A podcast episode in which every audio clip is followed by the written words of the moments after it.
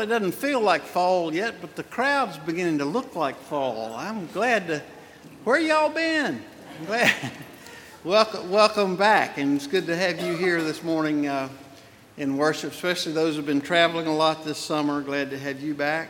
Wayne, you're back with us. How's that knee coming along? Coming along. All these folks and uh, getting back here. Roy's back over there in his corner. Um, good to see all of you as we come for this time of worship. Speaking of folks that are recovering and are having various ailments, um, Terry Church is home from the hospital after a week um, dealing with severe blood clots in his leg. Uh, Lynn Kennemore is home following surgery, and Merle State is in our Greer Hospital um, dealing with a kidney stone. So remember these folks in your, in your prayers. Uh, but it is good to see you, and we hope that we'll see you again later today. We have at 5:30 our um, um, ice cream social. We invite you to bring some sweets or an ice cream churn and, and help us as we celebrate a time of fellowship together. Um, that will be an opportunity also for several things to happen. For one thing, we'll be introducing you to some new church members, and so we especially invite our new church members to be present, uh, to be introduced. It will also be an occasion to look at what is going to be offered in the fall months um, for Bible studies at the church. So we hope you will be here this evening. Uh, youth will be coming to the ice cream social, and then they will be having uh, activities for youth following the ice cream um, today. Next Sunday, we will be having a special service, a fifth Sunday service aimed at helping us get our two worshiping communities together. There are some wonderful folks who come to the 9 o'clock service who do not know you wonderful folks that come to the 11 o'clock service. And we want to have uh, as many occasions as we can during the year to, um, to let you all get to know each other. So sometimes we meet here at 10 o'clock, sometimes we meet down there. Next week we'll be meeting in the Family Life Center at 10 o'clock for contemporary worship style uh, worship experience, and we invite you to be there for that. There will be nothing here except you at 11 o'clock if you come at 11 o'clock next Sunday. Uh, so keep that in mind. You may want that. Who knows? Uh, so, anyway, um, lots of other important announcements in your bulletin. Hope you will read your bulletin as you have time to do so. And now let us worship God together.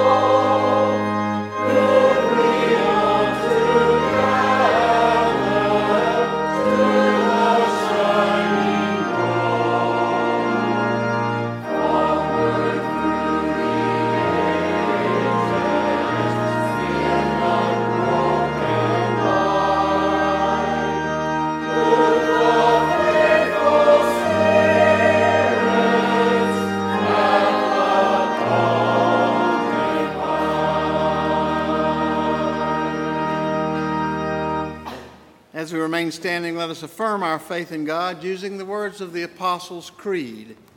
I believe in God the Father Almighty, maker of heaven and earth, and in Jesus Christ, his only Son, our Lord, who was conceived by the Holy Spirit, born of the Virgin Mary, suffered under Pontius Pilate, was crucified, dead, and buried. The third day he rose from the dead. He ascended into heaven and sitteth at the right hand of God the Father Almighty. From thence he shall come to judge the quick and the dead. I believe in the Holy Spirit, the Holy Catholic Church, the communion of saints, the forgiveness of sins, the resurrection of the body, and the life everlasting. Amen. At this time, we'd like to invite the children to come forward, join Beverly Davis for a few moments of sharing.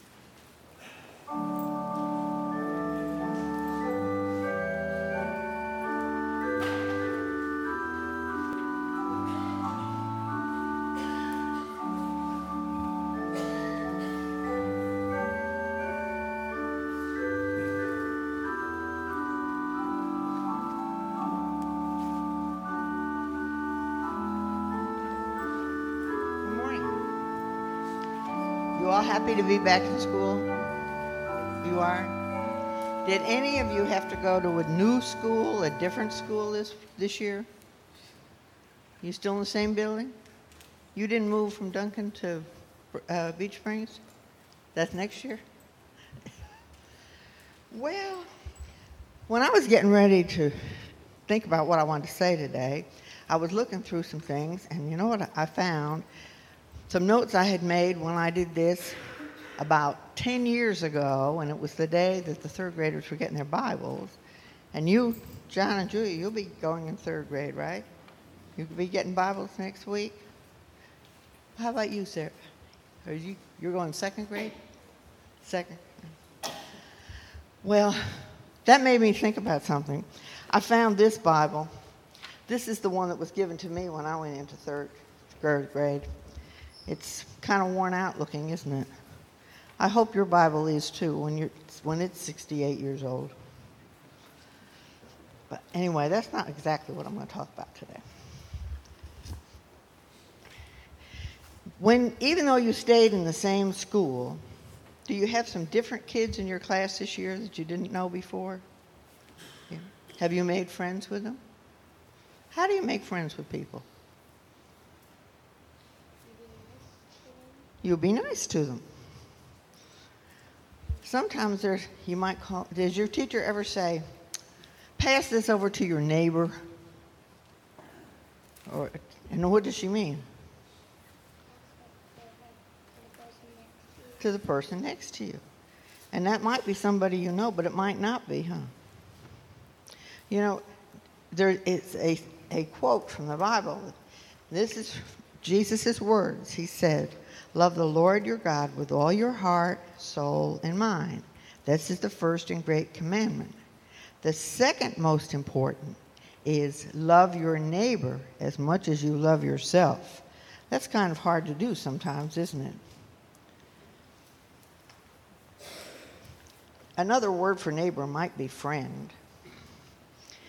How do you, when you see somebody that's new like that, what do you notice about them?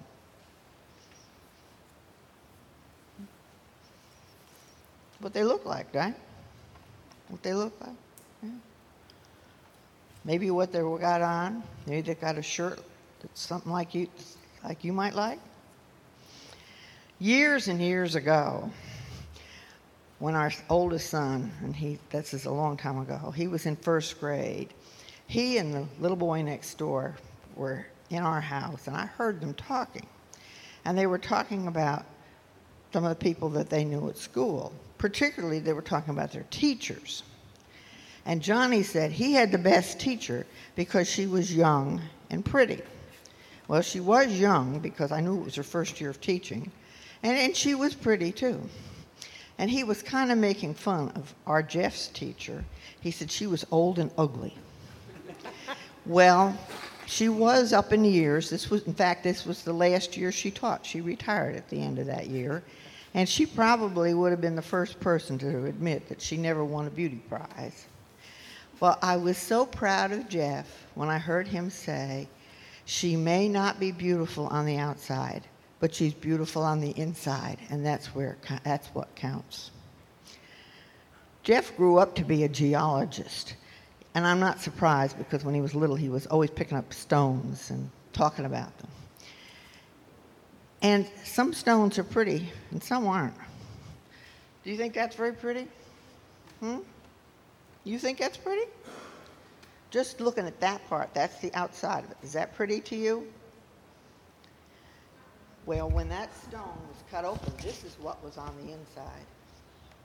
Is that pretty to you? And that's the way people are. Sometimes we don't see the best on the outside, but when we get to know them and we get to know them from the inside, we find out that they're the very best friends we could have ever had, aren't they? Aren't they? But you know, to have a friend, you have to be a friend. And to be a friend, you have sometimes have to go out of your way to look for the best in other people. And I hope you'll do that this year in school. Look for the best in, each, in everybody that you meet. And tonight, when you come here for ice cream, maybe you'll meet somebody new then.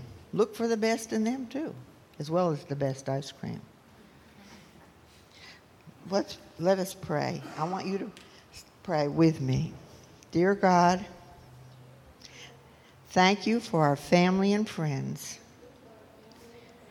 Help us to be good friends to our classmates at school and to others that we meet. In Jesus' name we pray. Amen.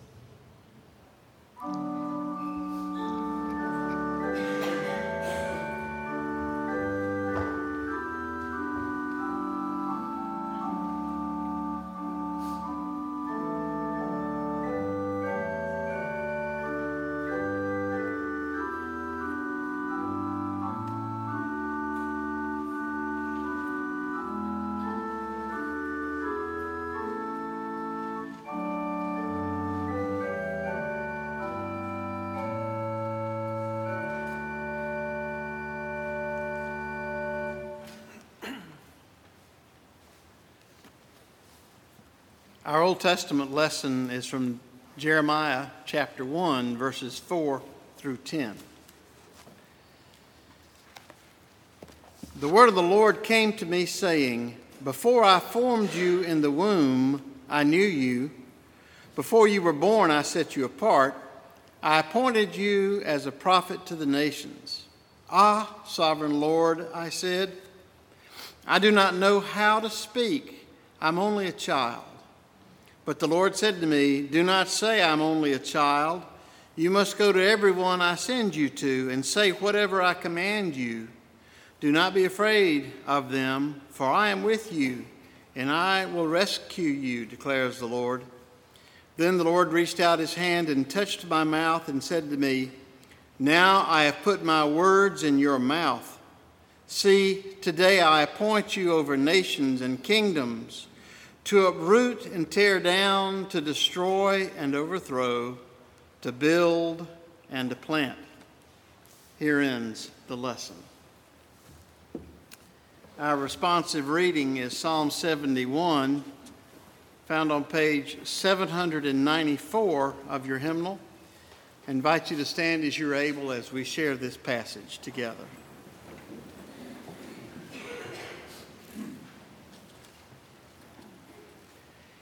In you, O Lord, do I take refuge. Let me never be put to shame.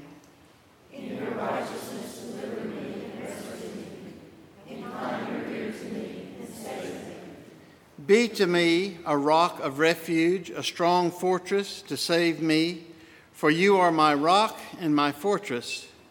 Rescue me,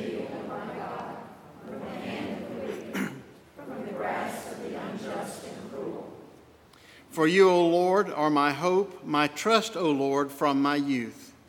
Upon you I leaned from my birth. It was you who took me from my mother's womb. My praise is continually of you. I have been an example to many, for you are my strong refuge. My mouth is filled with your praise and with your glory all the day. Do not cast me off in the time of old age. Forsake me not when my strength is spent. Those who watch for my life consult together, saying, God has forsaken him. Pursue and seize him, for there is no deliverer. O God, be not far from me.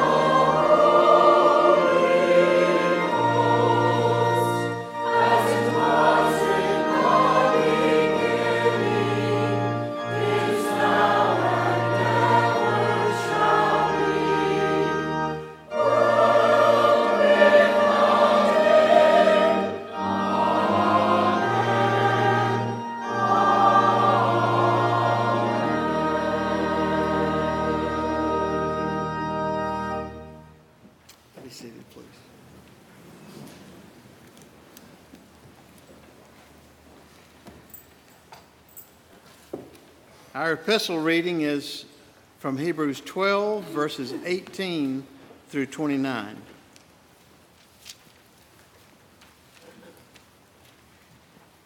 You have not come to a mountain that can be touched and that is burning with fire, to darkness, gloom, and storm, to a trumpet blast, or to such a voice speaking words that those who heard it begged that no further word be spoken to them because they could not bear what was commanded. If even an animal touches the mountain, it must be stoned. The sight was so terrifying that Moses said, I am trembling with fear. But you have come to Mount Zion, to the heavenly Jerusalem, the city of the living God.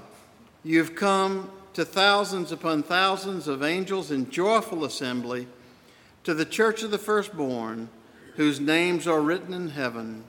You have come to God, the judge of all people, to the spirits of righteous men made perfect, to Jesus, the mediator of the new covenant, and to the sprinkled blood that speaks a better word than the blood of Abel. See to it that you do not refuse him who speaks. If they did not escape when they refused him who warned them on earth, how much less will we when we turn away from him who warns us from heaven? At that time his voice shook the earth, but now he has promised, Once more I will shake not only the earth, but also the heavens. The words once more indicate the removing of what can be shaken, that is, created things, so that what cannot be shaken may remain. Therefore, since we are receiving a kingdom that cannot be shaken, let us be thankful and so worship God acceptably with reverence and awe, for our God is a consuming fire. Here ends the lesson.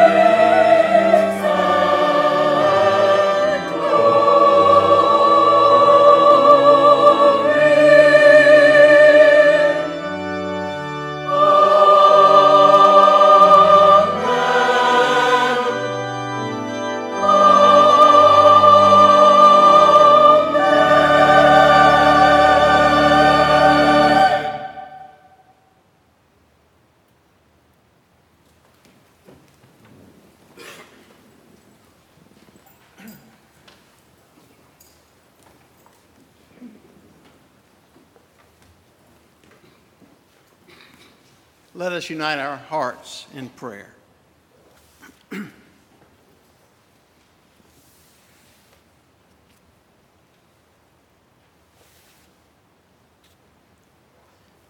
It is hard for us to understand how you could know each one of us as very deeply as you told Jeremiah that you know your children. That before our birth, before we were formed in the womb, when we were simply an idea in your and your mind, you have known us and loved us. What great joy you must have, Father, at planning and giving birth to your children. And how amazed we are with so many millions of us here on this planet now that you knew each one of us when we existed only in your thoughts. We are so thankful for your great plan for us. We are thankful to know that we are all the results of your careful planning and love. We're grateful for our lives, that we are alive at this point in time in the history of your creation. We pray that you might use us as you dreamed that you could best use us in the lives of each other and in the lives of, of other children who need your love and care this day. And how thankful we are that we have heard from heaven, not fearful words that frighten us, but from the voice of Jesus Himself, who came from your throne of grace to teach us about life and to show us the depth of your love for us by giving himself every day for your children and then ultimately giving himself on the cross as a ransom for many. And we are thankful that we have heard from on high that you love us and care for us and have redeemed us and separated us from our sin as far as the east is from the west. You have pardoned us and forgiven us and called us in union with Christ to be a part of your family forever. We come with joy this day to proclaim this good news to one another and to our community. We gather together today with a great deal of excitement to be a part of your community together, to express our love for you, and to hear once again of your deep love for us. We are thankful for this. And Lord, we're thankful that Jesus comes to us when life causes us to be bent over in pain or bent over from carrying a heavy load, and Jesus speaks the word that straightens us out again and again. And we're thankful for this. Lord, we remember our friends in special times of need. We remember those who are healing from surgery or illness. We remember those who are recovering from times of grief and loneliness. We remember those who are seeking a way in life, some who are seeking spiritual life, others who perhaps are seeking for direction, what to do with their lives. We're thankful, Lord, that the one who made them knows why you made us. Lead them into the truth. Heal those that are sick. Encourage those that are struggling. We pray these things in the name of Jesus as he taught us to pray, saying, Our Father, who art in heaven, hallowed be thy name. Thy kingdom come, thy will be done, on earth as it is in heaven. Give us this day our daily bread. Forgive us our trespasses, as we forgive those who trespass against us. And lead us not into temptation, but deliver us from evil. For thine is the kingdom, the power, and the glory forever. Amen. Now let us worship God by giving.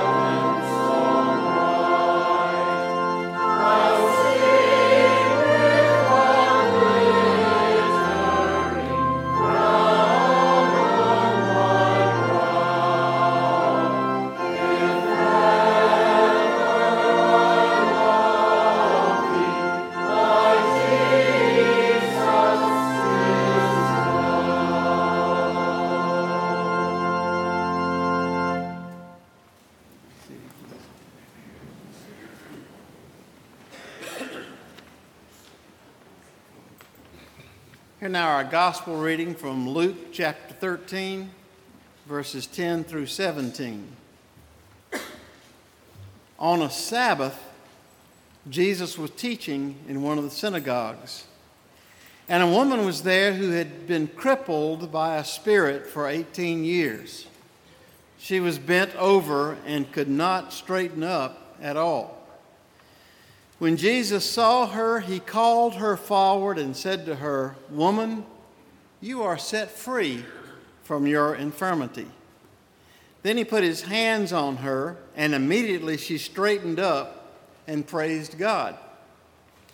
Indignant because Jesus had healed on the Sabbath, the synagogue ruler said to the people, There are six days for work, so come and be healed on those days, not on the Sabbath. The Lord answered him, You hypocrites!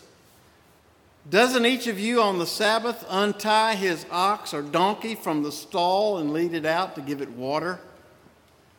Then should not this woman, a daughter of Abraham, whom Satan has kept bound for 18 years, be set free on the Sabbath day from what bound her? When he said this, all his opponents were humiliated, but the people were delighted with all the wonderful things he was doing. Here ends the lesson. Sometimes, in some of the philosophical discussions that I take part in, at some of our local fine dining establishments, someone will invariably say something about somebody needing to be straightened out. Someone's thoughts on some subject are twisted or their actions are bizarre, so bizarre that they need straightening out, somebody will say. Then somebody will say, Why, you're so crooked, I don't think even Wood Mortuary could straighten you out. To which the final thought will be added why, you're so twisted that when you die, they'll be able to screw you into the ground like a screw instead of bury you. Ah, it is such exciting debates like this that keep me going to the local Waffle House.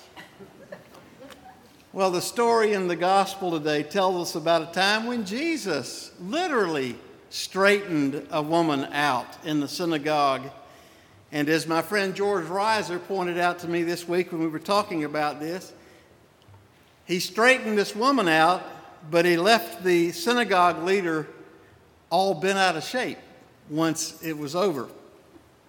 The New Revised Standard Version of the Bible uses a very interesting wording to describe this woman's condition. She had a spirit that had been crippling her for 18 years, it says. Now, I recognize that this is the biblical way of expressing that, that they believed in those days that all illnesses um, could be traced to unseen spirits and demons, but I still find that wording very interesting. She had a spirit that had crippled her. Because I know lots of people that are physically well, but nevertheless they have a spirit about them that continues to cripple them. And you know some people like that as well. I know people who are extremely lonely, but they don't realize that they are so because they've driven away everybody that ever cared about them by their crippling spirit. Just the other day, I heard about a lady who was offended when she received a word of encouragement from someone. How dare they think that I needed a word of encouragement? Well, these people have a spirit that cripples them. They say that nobody cares for them when in fact they've hurt everybody who's ever tried to care for them. Thanks be unto God that Christ can straighten out these kinds of people, replacing their crippled, mean spirits with loving attitudes. No one has to remain crippled by their attitudes in life. But the lady in the story here in the synagogue appears to be someone who had some type of a, of a physical illness that crippled her, something like arthritis, maybe, or perhaps a herniated disc, or perhaps she had what we now call scoliosis. At any rate, she was very bent over, walking with her back so badly bent that she almost stared straight down at the ground as she walked along. Now, if you've ever had any back pain at all in your lives, as many of us have, you can sympathize with this dear woman who never had any relief from the pain in her back and who had no hope left of ever finding any relief. But like so many people who have met Jesus, she found a source of hope that she didn't know was even possible. And as we hear this story, we hear two of Luke's particular uh, emphases again. The first being that Jesus cared very deeply for those who were overlooked and were lowly of society, especially women that were lowly in standing in those days. And the second thing that Luke liked to emphasize is that Jesus often healed people before they asked him for anything. He took the initiative to reach out to those who needed him before they ask. Jesus noticed the woman in the back and he took the initiative, apparently before she could ask anything, asking her to come forward for healing. You know, Jesus takes the initiative with you and me also. We often say things like, I found the Lord. He wasn't the one that was lost. The real truth is, we were found by the Lord who came looking for us, who took that initiative to find us. There's something else here that I noticed that I find very interesting in this story, and that is that Jesus rarely prayed during his acts of healing. Now, your pastor comes to your hospital room, and you expect your pastor to pray for you. But Jesus, the man of great prayer we know, usually did not pray for the sick that he healed. Instead, he spoke directly to them, or in some cases to the illness itself. Remember at the funeral of the son of the widow of Nain that we looked at a few weeks ago? Jesus spoke directly to the dead man Young man, I say to you, get up. In the story today, Jesus called this woman to the front of the synagogue and then spoke directly to her Woman, you are set free from your illness. Immediately, she was set free and began praising God, probably very excitedly and, and loudly. I'm certainly not suggesting that we stop praying for one another, but I'm wondering if you and I are aware of just how powerful our words are when we speak to one another words of faith and affirmation.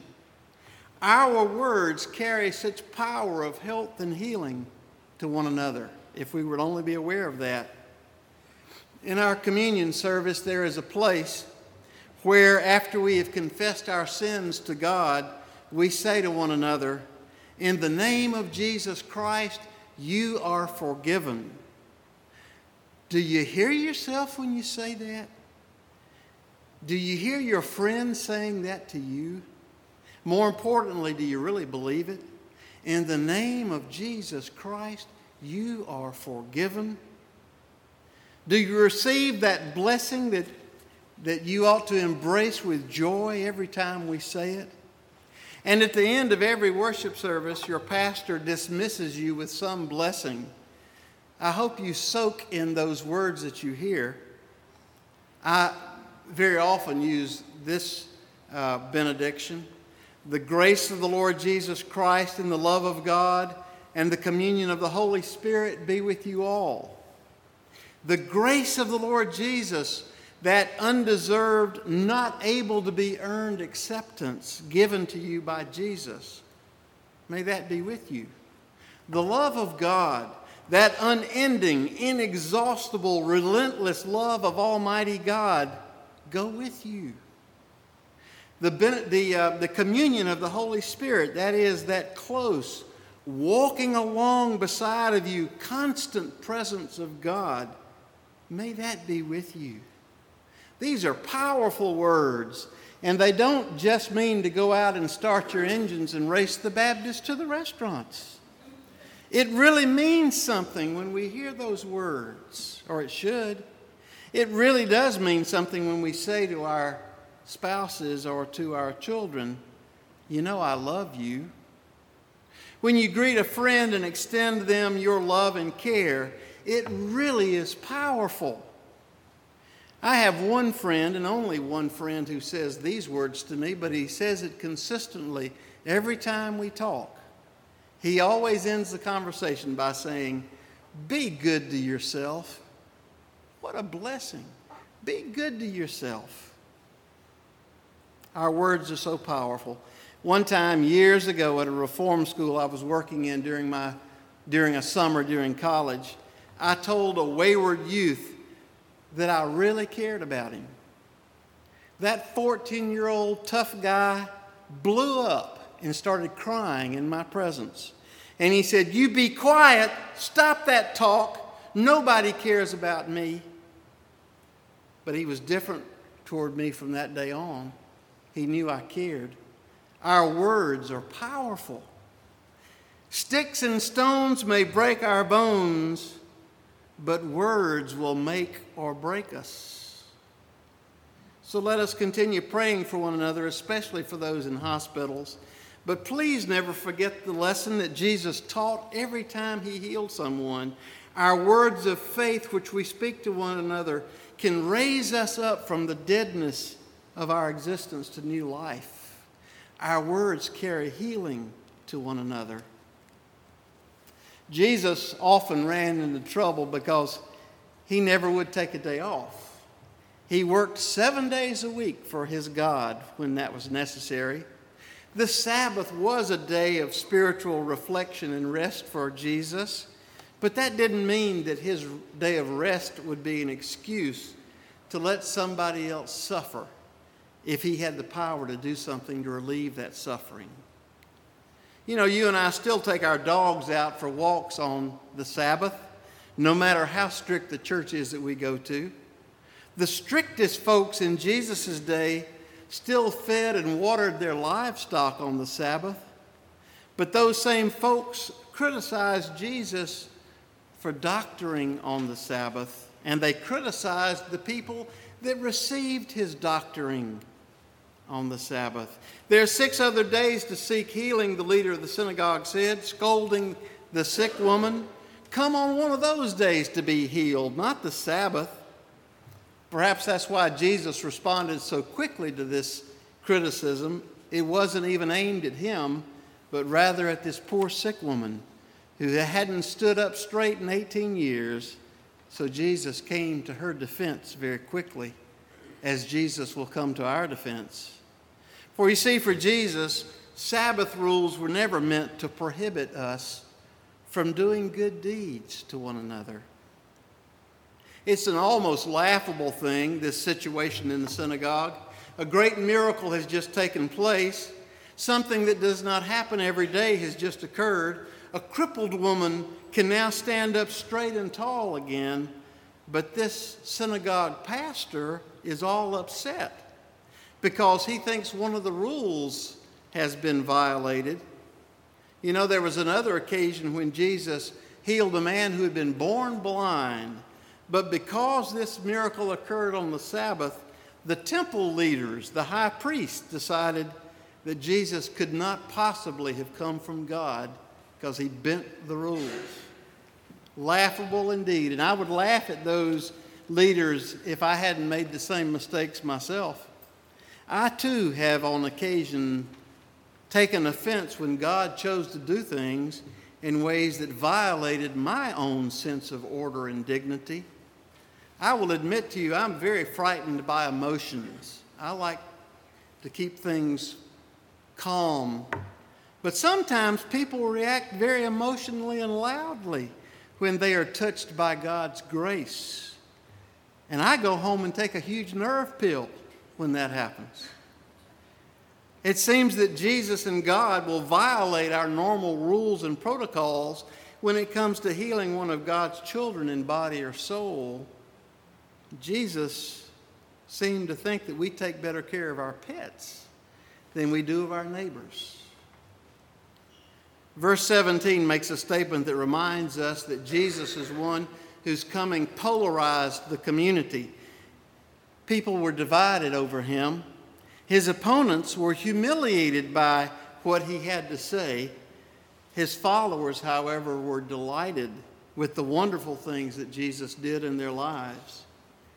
This polarization would continue to deepen, and in time, the support of the vast majority of people for Jesus would be overruled by the opposition from a very small number of people in power.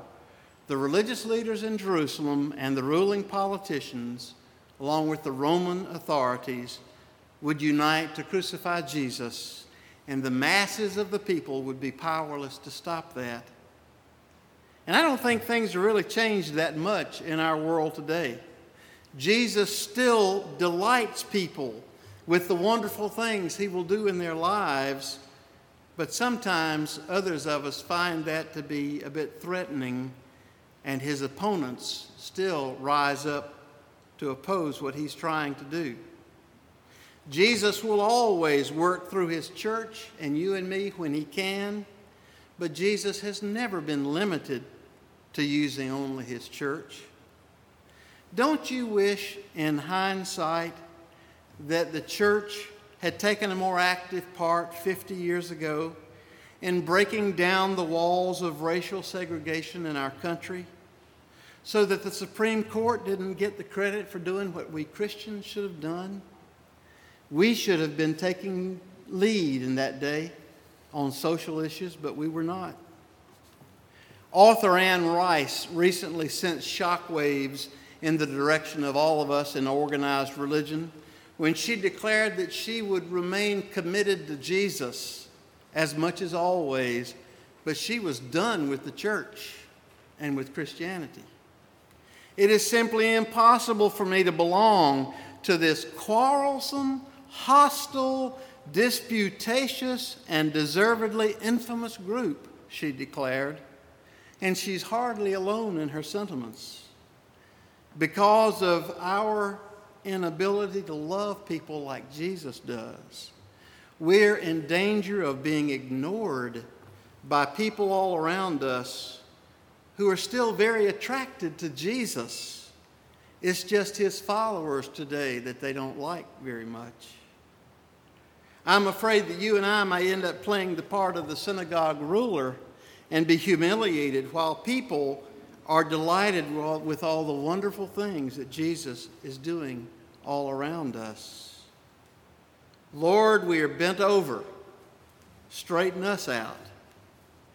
Thanks be unto God that Jesus comes to us, taking the initiative to seek us out, calling us into his presence to heal our spirits that cripple us, bending rules when necessary to heal us. And may we learn to love like Jesus loves, even if in the process it carries us to a cross. Amen.